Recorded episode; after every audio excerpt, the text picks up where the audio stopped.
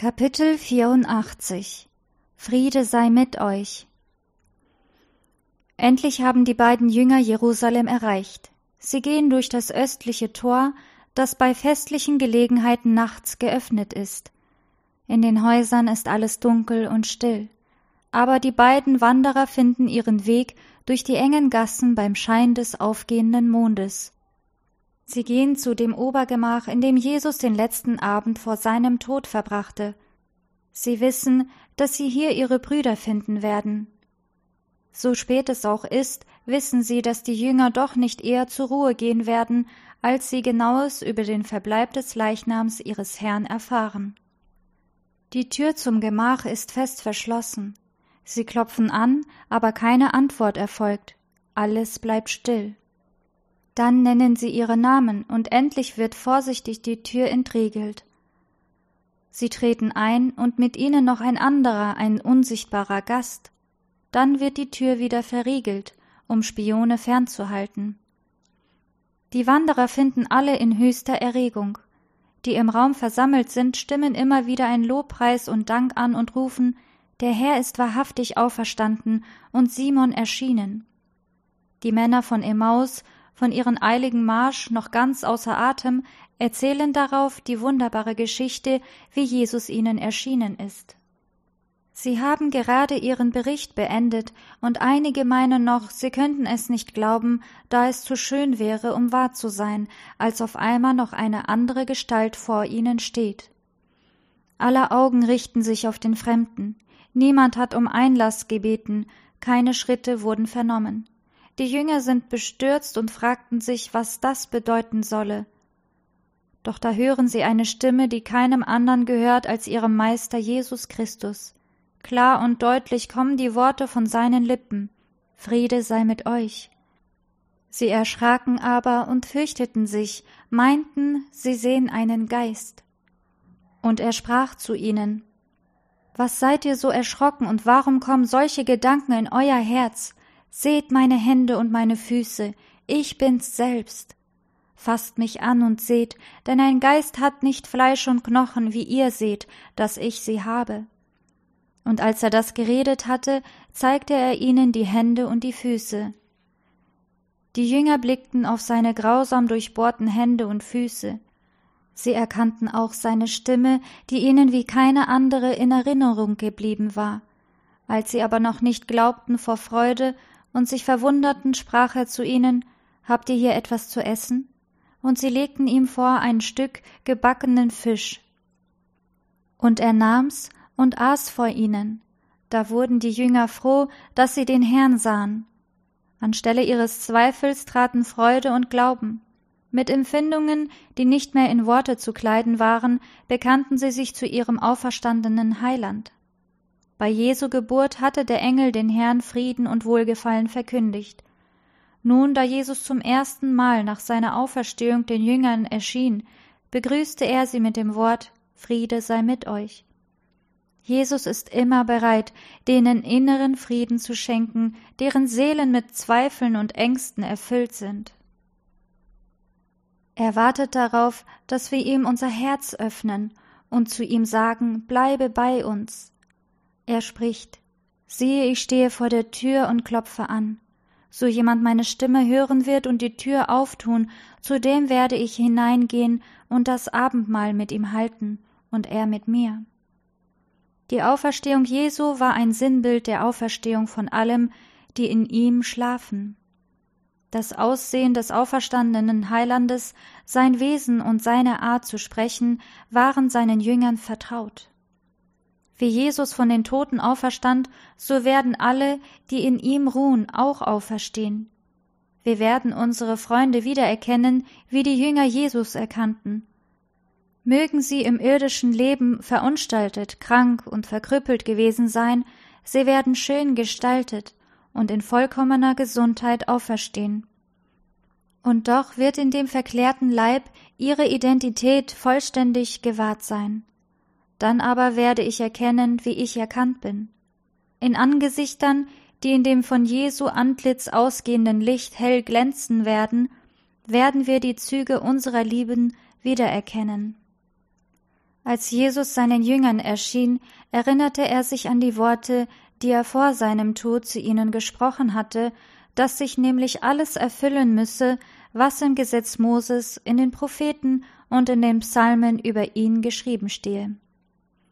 Da öffnete er ihnen das Verständnis, so dass sie die Schrift verstanden und sprach zu ihnen. So steht's geschrieben, dass Christus leiden wird und auferstehen von den Toten am dritten Tage, und dass gepredigt wird, in seinem Namen Buße zur Vergebung der Sünden unter allen Völkern. Fangt an in Jerusalem und seid dafür Zeugen. Die Jünger fingen an, das Wesen und den Umfang ihrer Aufgabe zu begreifen. Sie sollten der Welt die herrlichen Wahrheiten verkündigen, die Jesus ihnen anvertraut hatte. Die Ereignisse seines Lebens, sein Tod, seine Auferstehung, die Weissagungen, die darauf hinwiesen, die Heiligkeit des Gesetzes Gottes, das Geheimnis des Erlösungsplanes, die Macht Christi zur Vergebung der Sünden, all dies konnten sie aus eigener Erfahrung und Anschauung bezeugen. Nun sollten sie es der Welt bekannt machen. Sie sollten das Evangelium des Friedens und der Erlösung durch Buße und die Kraft des Heilandes verkündigen. Und als er das gesagt hatte, blies er sie an und sprach zu ihnen Nehmt hin den Heiligen Geist. Welchen ihr die Sünden erlasst, denen sind sie erlassen, und welchen ihr sie behaltet, denen sind sie behalten. Der Heilige Geist war noch nicht offenbart, denn Christus war noch nicht verherrlicht worden. Die volle Gabe des Heiligen Geistes wurden ihnen nicht von der Himmelfahrt des Herrn zuteil.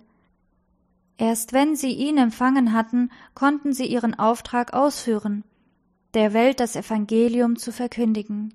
Jetzt erhielten sie den Heiligen Geist aus einem besonderen Grund.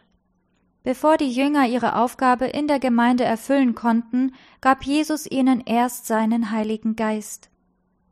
Er vertraute ihnen damit eine besondere heilige Gabe an und wollte ihnen die Tatsache einprägen, dass sie ohne diesen Geist ihren Dienst nicht ausführen konnten. Der Heilige Geist ist der Atem des geistlichen Lebens in der Seele. Jemanden mit dem göttlichen Geist auszurüsten bedeutet, ihn mit dem Leben Christi zu füllen. Der Geist durchdringt den Empfänger mit den Eigenschaften Christi. Nur wer auf diese Weise von Gott unterwiesen ist, wer die nach innen gerichtete Wirksamkeit des Geistes spürt und in wem sich das Christusähnliche Leben offenbart, der kann als Bevollmächtigter der Gemeinde dienen. Welchen ihr die Sünden erlasst, sagte Christus, denen sind sie erlassen und welchem ihr sie behaltet, denen sind sie behalten. Der Herr gibt damit niemanden die Freiheit, über andere ein Urteil zu fällen. Schon in der Bergpredigt forderte Jesus seine Jünger auf, diese Angewohnheit zu lassen, denn das Richten steht allein Gott zu. Der Gemeinde aber als Organisation ist vom Herrn eine Verantwortung für jedes einzelne Mitglied auferlegt. Gegenüber denen, die in Sünde fallen, hat die Gemeinde die Pflicht zu warnen, zu belehren und, falls es möglich ist, zu bessern. Weise zurecht, drohe, ermahne mit aller Geduld und Lehre, sagt der Herr. Bleibe ehrlich gegenüber jedem Unrecht, warne jeden, der in Gefahr ist, überlasse niemanden den Selbstbetrug und nenne die Sünde bei ihrem richtigen Namen. Verkündige, was Gott über die Lüge, über das Brechen des Sabbats, über Stehlen, Abgötterei und jede andere Sünde gesagt hat. Die solches tun, werden das Reich Gottes nicht erben. Wenn sie aber in ihrer Sünde beharren, wird das Gericht, das du ihnen aus der heiligen Schrift angekündigt hast, im Himmel über sie ausgesprochen werden.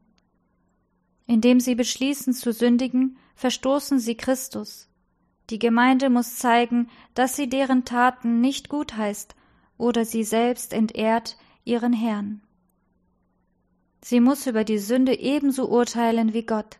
Sie muss die Übertretungen genauso behandeln, wie Gott es vorgeschrieben hat, dann wird ihre Handlungsweise im Himmel bestätigt werden. Wer die Vollmacht der Gemeinde verachtet, der verachtet damit die Autorität Christi. Doch diese Darstellung hat noch eine angenehmere Seite. Welchen ihr die Sünden erlasst, denen sind sie erlassen. Dieser Gedanke soll überwiegen. blickt bei der Arbeit für die Irrenden mit beiden Augen auf den Heiland. Die Hirten sollten die Herde von des Herrn Weide mit liebevoller Fürsorge leiten. Den Irrenden sollten sie von der vergebenden Gnade des Herrn erzählen und den Sünder ermutigen, seine Taten zu bereuen und an den zu glauben, der vergeben kann. Lasst die Diener Gottes im Namen des göttlichen Wortes verkünden. Wenn wir aber unsere Sünden bekennen, so ist er treu und gerecht, dass er uns die Sünden vergibt und reinigt uns von aller Ungerechtigkeit.